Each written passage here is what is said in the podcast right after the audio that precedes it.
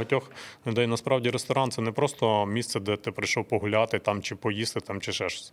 Це, це теж, теж такий якийсь атрибут е, нормальності життя. І що ну, є ресторан, в ньому є люди, хтось щось їсть там і так далі, значить, ми ще якось тримаємося. Тому що коли, коли от оце всюди пусто, все закрито там і так далі, е, мені здається, дуже більше шкоди приносить. Зараз Львів це просто транзитна така зона. Відповідно, зовсім інакші, зовсім інакші подобання. В людей більше питання стоїть. Знаєте, по-перше, всі зжались з витратами.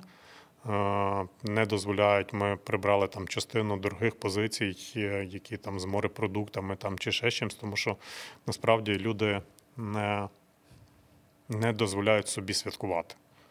Наразі в більшості, ну, всякому разі, в моєму оточенні, у нас є проекти, з якими працюємо 6 чи 7 років стосовно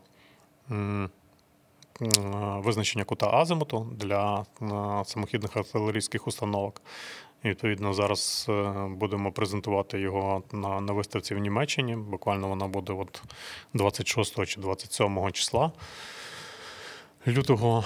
Е, І ну, це от буде перший досвід. Ну, після війни, скажімо, ну, під час війни, не після, під час. В час е, такої ну, тотальної невизначеності, окрім ракет, які літають, відключень світла, які а, тотальної мобілізації, яка забирає ключових спеціалістів там і так далі. Е, я вважаю, що якщо бізнес зберігся і працює, то невірних кроків не було. Один з напрямків, яким я в штаб, штабі займався і фактично відповідав, е, це була організація добровольних е, формувань.